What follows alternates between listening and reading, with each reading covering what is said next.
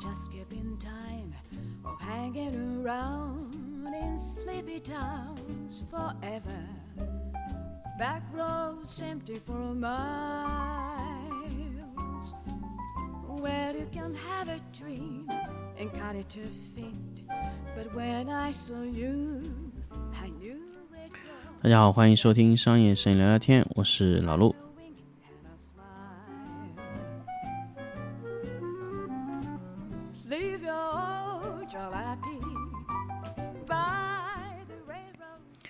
那么这期呢，我们来接着上一期的话题，就是说怎么通过买买买来继续提升我们这个更高的一些顶尖的能力。所以很多时候呢，就是我们我们会考虑更多的一些呃体验的东西，就是很多时候啊，我觉得不一定要买买买，就是你可以去看到你真正喜欢什么，就会发现哦，原来你在这个维度，哦，原来他在那个维度。有时候呢，就是，呃，我非常非常喜欢看一些就是非常非常有实力的一些摄影师啊，或者说是啊、陈列师、美指啊，包括艺术指导的淘宝链接啊，就淘宝的账号，我很喜欢看他淘宝账号，为什么呢？因为他是淘宝是现千人千面的，他能推送的东西你是看不见的。所以通过他平时在浏览的东西，你就知道哦，他的品味是怎样，哦，他喜欢买什么东西。有些东西他是不会买，但是他会去看，他会哎加入购物或车或者怎么样。因为包括我自己啊也是这样，就是比如说我看到一个特别喜欢的东西，可能我现在可能买不起，我会把它加入购物车。等到哪一天我真的有这个钱的时候，我会发现好像我也不想买这个，我会想买更好的、更牛逼的这个产品啊。就是很多时候，嗯，我可以说买，比如说咱们去买奢侈品。比如说 LV 啊、GUCCI 啊、Prada 这种产品，那可能更贵的。比如说爱马仕这一系列的，甚至于这种钻石、珠宝啊这一系列更贵的东西。那么你在买这个产品的时候，你会不会去看看它好看吗？包括你们去买更贵的，像男人买的手表啊、车这一系列，你们会看吗？我相信大家肯肯定很多男生会去看啊。那么你有没有想过？啊，我我很喜欢说这个车这个事情啊，我觉得车这个东西大家可以去看。车从八十年代到二零二零年这么多年的演进，车变化了什么？哎，车是怎么样变化成现在这个样子的？首先，我想跟大家说，其实你可以去看奔驰的 S 级的轿车的变化的曲线啊，比如从最早的 S 的 W 多少二百还是什么二零幺还开始，你就可以去看这个车，它是怎么样一代一代一代变成这个样子的。为什么车会去变变化？为什么每一代升级，这个车会完全不一样，或者说是一点点的革命？这说明什么？这说明市场的品味在变啊，或者说它在改变市场的品味。那我们可以说，我们说一个 iPhone 吧，iPhone 这个手机从最早圆的、方的、扁的。然后慢慢做薄的，然后再把面积做大，然后屏幕再一点点做大，从触控的，包括后面加入指纹识别，在后面到什么，在后面，反正苹苹果就从来没有做过后置指纹识别的，大家有没有发现？就苹果从来就没做过后置指纹识别，为什么呢？因为苹果它喜欢它后面的平板是整个干净的，就是一个苹果标记，到现在为止它这个设计都没变。还有一个，就它后面的镜头，它不会。把这个镜头做在中心，为什么呢？哎，这个苹果它它可能它这个就是这么多年，它不喜欢移位置，反正就在这里，不不管大或者小，反正都是这个样子啊。他在设计这个东西的时候，你可以去看它演化。哎，他为什么这么设计？它的屏幕呢，从啊、这么多年下来，其实也没有变，就是从大的全面屏，然后到这样刘海没变了，它就不动了。为什么呢？就很简单。就是苹果认为别的设计不够好看，还有一个就是，比如说他真的要把屏幕上面那个那个刘海去掉，那么这个听筒要放到哪里去呢？前置摄像头放到哪里去呢？苹果没想清楚啊。还有一个问题就是，为什么有些可以做打孔屏，苹果不做呢？他不想做，他一直觉得那个东西它不是符合他审美的啊。苹果它这个手机啊，你可以去看，它非常注重对称。如果它在中间挖一个孔或者这样的，他就觉得很难受。那他这设计师可能是这样的思维啊，他他他一定要对称，就像刘海拼的都是对称的，它的 UI 也是对称的啊，它就是这么设计。这么多年下来，它就是这样的。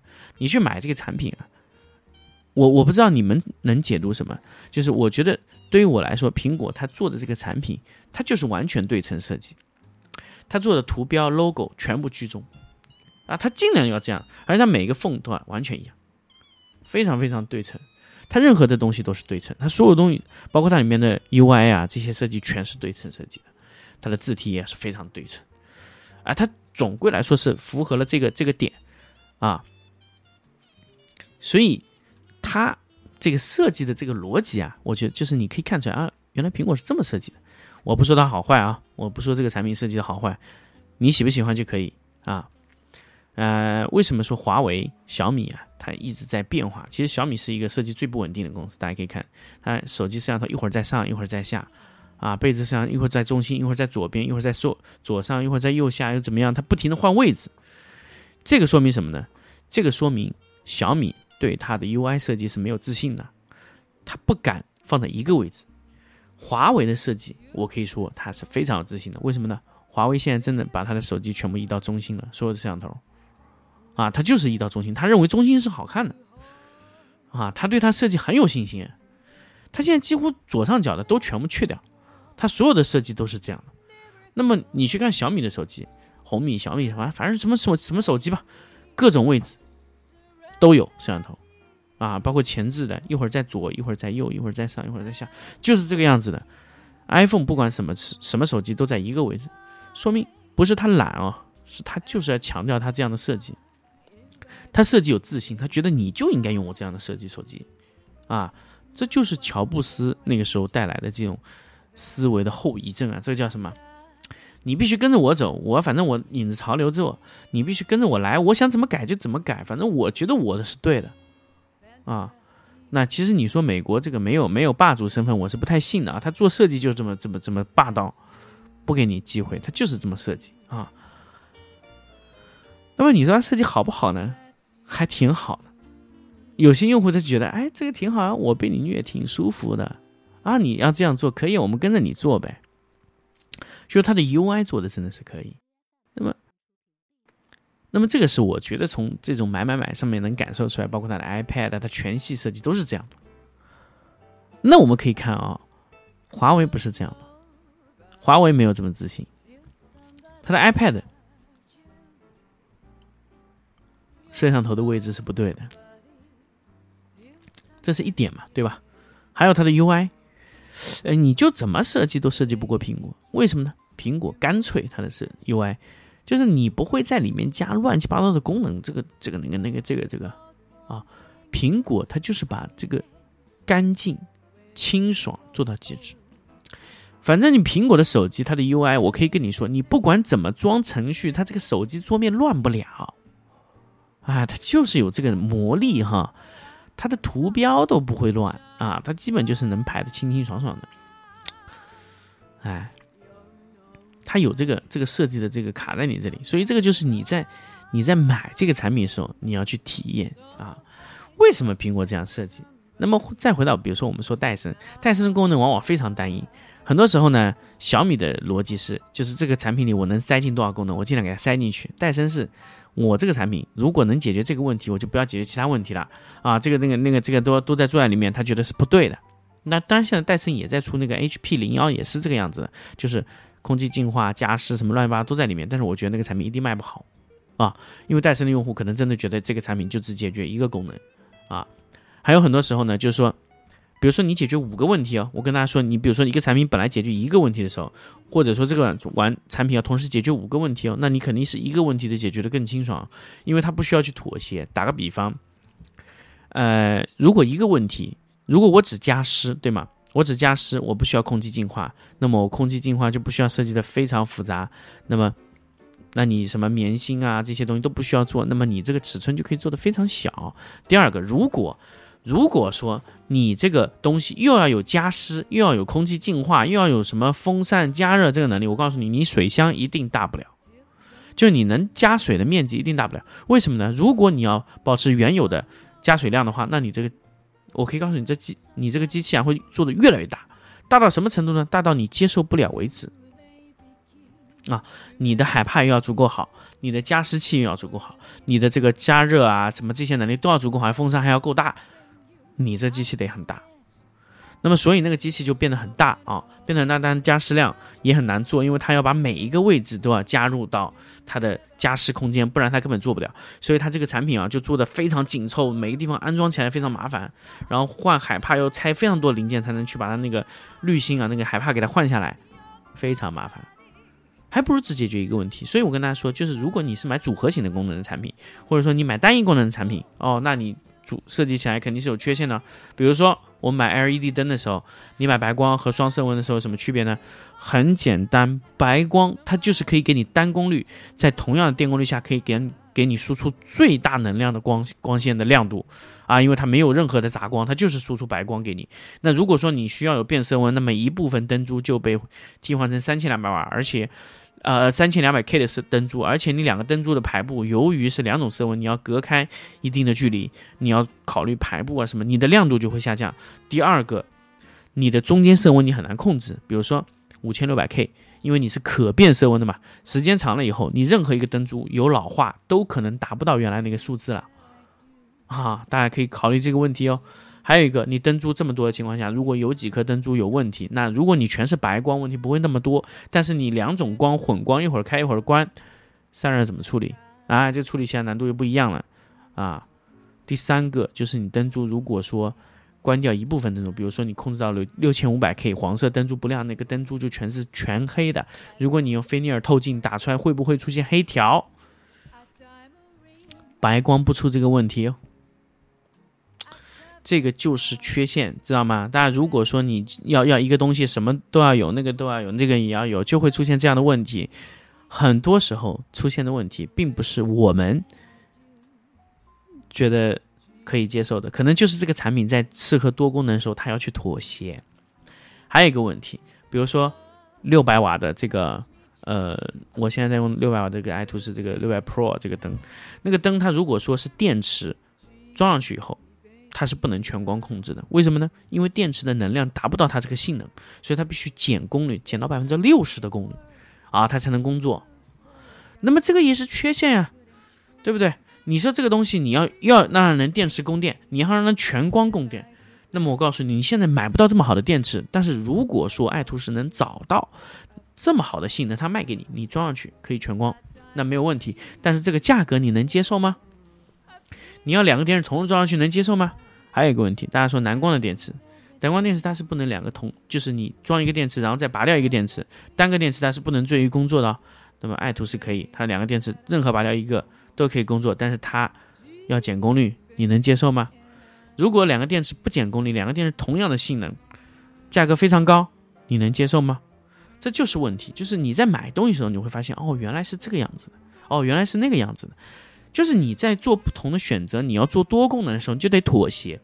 如果你做单功能的时候，它就不用妥协。就像我们拍照一样，如果你这个也要清楚，那个也要漂亮啊，你很难做的。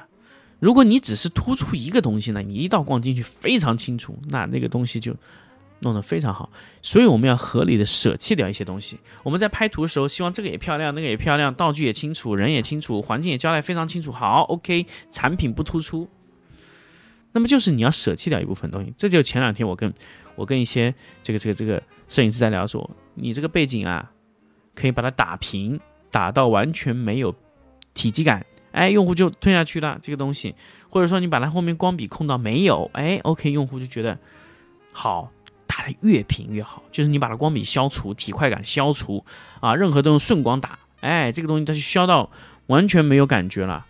啊，这个用户就都要退下来了，就觉得这个东西没有体积感，啊，我我我试过非常多的，啊，观看的人啊，你只要把后面退退下去以后，用户不知道为什么就觉得前面突出了，他说不出道理，但是他知道前面清楚了，这个就是很多时候我们要合理的舍弃一些东西，这个在很多时候你在买东西的时候真的能体验到很多，就是你不能什么都要，啊，你要不了，这个就是我。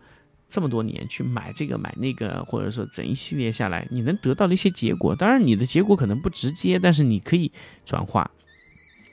所以我一直觉得，你们在去，比如说你在你这个行业里面已经做到瓶颈了，你可以看看其他行业是怎么做的，哎，他做成怎么样了？这个你们都可以去考虑。我觉得这个是真的，真的非常对大家有好处的一个事情。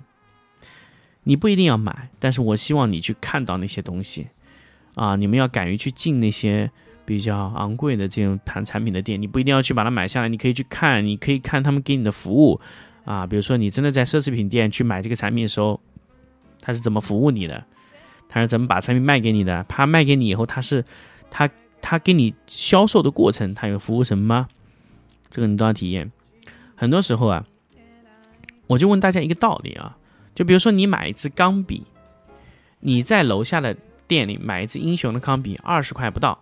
那么，如果说你到一个店里买一支精装的英雄钢笔，一百块钱，它是怎么卖给你？这八十块钱的溢价它是怎么做给你？第一是包装，对吧？第二是这个产品卖在那个商场里，第三就是服务，对不对？你要怎么样接受这样的服务？那我想跟大家很清楚说，买一百块钱英雄钢笔的人，难道他不知道有二十块钱英雄钢笔吗？他为什么在这里买？这个八十块钱是怎么产生的？啊，你怎么样通过附加值给它做上去？第一，它产品是不是有唯一性啊？它是不是和那个二十块钱肉眼看就不知就是不一样的？第二个，它怎么卖给你这个钢笔的？它的这个销售的逻辑是怎么样？你都要考虑啊。那么我们再强劲一点，一百块钱的钢笔，我们提升一下，卖到灵美的店里，灵美的一支钢笔卖给你两千块，对不对？两千块的一支灵美的钢笔。啊，是金属的，卖给你，反正派克或者都可以。哎，这个钢笔第一个它也不能换墨水，用墨胆，墨胆是我记得是多少钱？五块钱一颗吧，五块钱一颗，基本上能写一周左右。那么它怎么卖给你呢？两千块的钢笔，你是怎么样决定他会去买它钢笔？品牌的 logo，品牌的什么加持性啊，这些是什么？好，再往前推进一步啊，钢笔最贵的是万宝龙，万宝龙一支钢笔六千五百块钱起步。就是这大大盾还叫什么牌子？就是它那个系列我忘记了，因为我自己买过一支啊，这个是送人的嘛，就是反正买过一支，然后这个钢笔它是怎么卖给你的？你是为什么决定要去买这支钢笔呢？第一，你送人有面子，对吧？人家也知道这个牌子，而且拿到手上的触感非常好。笔怎么样的笔是好的？首先你要考虑笔重，就是你的笔头和笔尾的位置啊。你的配比啊，大概在四六，就是笔头占百分之六十，笔尾占百分之四十，在中心的位置，你握持笔的时候，就是大概在啊三分之二的位置，重心在笔的三分之二的位置，然后你握下去的时候，笔自然会朝下，就是你不用用力啊，因为有些头重脚轻的笔啊，就是你在写字的时候，笔笔的后后的位置啊，它。特别重，所以你在每个写字的时候，你其实你的食指是在用力的，你要压着这支笔，让它不往后走。那么好的笔呢，就是不需要压，你食指只要搭在上面就可以写。这个和我们的上下调频和什么斯坦尼康啊，什么呃三轴稳定器的调频是一样的，它就必须得在那个重心控制在你握持的最佳位置。这个就是一支笔最关键的东西。那么大家知道这个笔，你你你知道就这一点吗？不够啊，远远不够，因为这种这种技术啊，基本上超过两百块钱的笔都能做到。那么还有什么呢？比如说笔尖的耐磨性能，还有笔尖在纸上划过的时候，你知道吗？其其实万宝龙已经开始追求笔在纸上划过那个声音，就是你你平时在写字，沙沙沙，呲呲呲呲呲这种声音啊，其实我不知道怎么样的声音是比较好听的。它的笔写起来就粗粗粗粗，就是非常非常清脆，就是像。写那种啊，以前你以前很早以前听的那种声音，他那个声音啊，是通过钻石，他那钢笔上的那颗钻石去调出来那个声音，就他和笔和纸接触的时候，他那个声音，他也在追求，啊。这就是一种高级感。那当然，这种用户你没有买过这种笔，你也不追求这个东西，你根本就不会去买这个六千块钱的笔。所以本身这个笔，它在销售给你的时候，已经做过了用户筛选、人群筛选。只有你觉得你需要这样的人，其实你才看得到这个品牌。所以它这个笔根本不需要宣传，因为你再怎么宣传，一个只会买两千块钱的笔，他根本不在乎这个写字的声音、写字的手感这种的人，他不会花六千块钱买你的笔的。啊，只有真正体验到需要用到这种东西的时候，别人才会去买这种笔。啊，你会有一些，反正总会有人去告诉他，你应该买这样的笔，你应该用这样的东西。啊，这个才是所有的产品在销售给你的过程中你需要思考的。啊，虽然这是一个摄影节目，但是很多时候你可以发现啊，其实很多时候啊，我们在做一些东西的时候，你要考虑的东西完完全完全不止这样啊。比如说笔在纸上写字的声音这些东西，那你都可以考虑。为什么摄影里面我们不能考虑的更多呢？更细腻一点呢？我什么东西没有考虑到呢？我可不可以通过别人的东西，我再去思考一下呢？所以更多更多的去。呃，去接触我，我觉得啊，是你们哪怕不买这个产品，你可以去听听销售是什么介绍他们那些昂贵的奢侈品的，他们在追求什么，他们的东西到底在哪个程度带给你一种完全不一样的体验？你体验过吗？我希望大家有机会，比如说你有真的有非常充足的钱去体验一下。还有就是，不光是给你实体产品的，给你虚拟产品，比如说理发店。你可以尝试减一下你完全以前不会去考虑的价格，吃饭的地方你可以去尝试一下你完全以前不会去吃的餐厅，啊，比如说米其林三星啊，比如说，啊，比如说京都日本京都的一些一些非常好的寿司料理店，就是一对一的料理，米其林三星的，比如说小野二郎的寿司店，有机会你可以去试一试，其实也不算太贵，小野二郎的寿司店是一位是一千八百块钱每位，那么你在这个吃饭的过程中，他是怎么给你服务的？你要注意细节，所以我这个人啊，天生是一个注意细节的人。我我是一个非常非常抠细节的东西的人。就说你你给我的产品，任何给我冲测的样品，我能从外观上挑出非常多的问题。但是有时候呢，我觉得不重要，那我就可以忽略。但是有时候我觉得很重要，我就会去说。还有一个问题就是，你比如说你这个产品可能可能本来卖的价格就非常便宜，那我可能真的我觉得我可能没有什么要求去。没有资格去要求你说要这个要做到什么样子，那个要做到什么样子。但是你的价格，当你的价格已经卖到一定价位的时候，我觉得你需要给到我们一些东西。这个就是小米这两年碰到的问题，就是说它的用户啊觉得它的产品卖的太便宜，那你做贵的呢？你做贵的，你有没有做到贵的产品应该有的东西呢？这就是我觉得小米这几年要需要考虑的一些问题，比如说。那我们就可以看到，Mix Fold 这个一万块钱手机就不是卖的特别好，就说明他不知道买一万块钱手机的人他要什么，技术就可以了吗？高科技吗？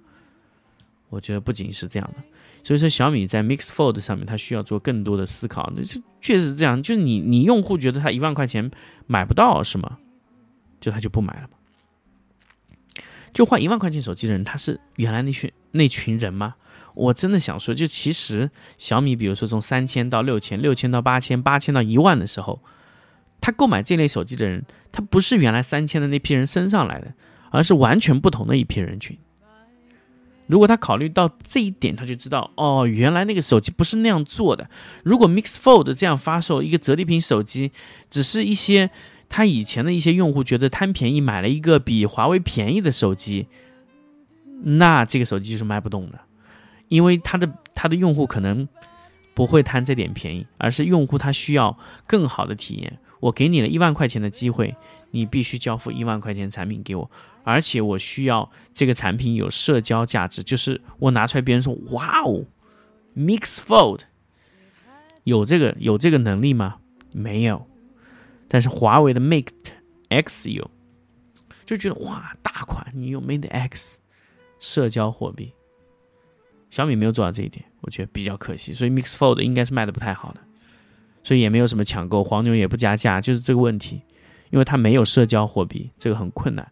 如果小米没有做好这个东西的一些种草啊，这些一系列东西推广没有做好，手机很难卖啊。这就是我在整个整个逻辑里面看到的，就是这个很明显啊，你怎么样去把这个产品做好是很关键，它是一系列的组成。这就是我觉得，如果你们在摄影。或者说你自己的工作中碰到了一些瓶颈的时候，真的可以考虑一下换种思维，看看别人是怎么干的，干成功的企业是怎么干的，啊？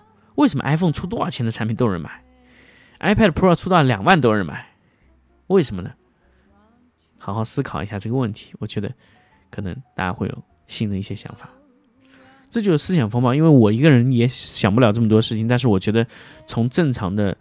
思维来说，确实有很多的思维，啊，如果大家觉得这期节目比较有兴趣，或者说比较有意思，你可以在这个呃节目的评论区里给我留言，我也会看到，真的是非常非常有意思的两期话题，给大家聊了这么多，但其实和摄影真的没什么关系。那么节目的最后呢，还是跟大家说一说商业摄影聊聊天的微信公众号已经开始更新了很久了。那么如果你们想看更多的内容的，那么关注商业摄影聊聊天的微信公众号。那么里面还有五月二十一号到二十三号，我们在湖州安吉，就浙江湖州安吉办这个 workshop 的课程的报名方式。那么抓紧时间，因为课程马上就要开了。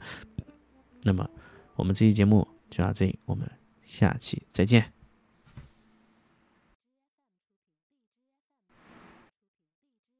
I was alone on a shelf in a world by myself.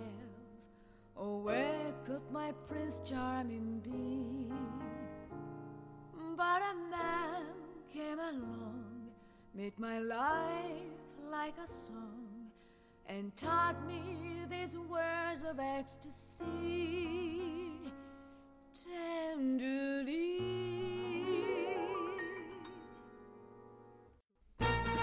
I want some hugging and some squeezing and some.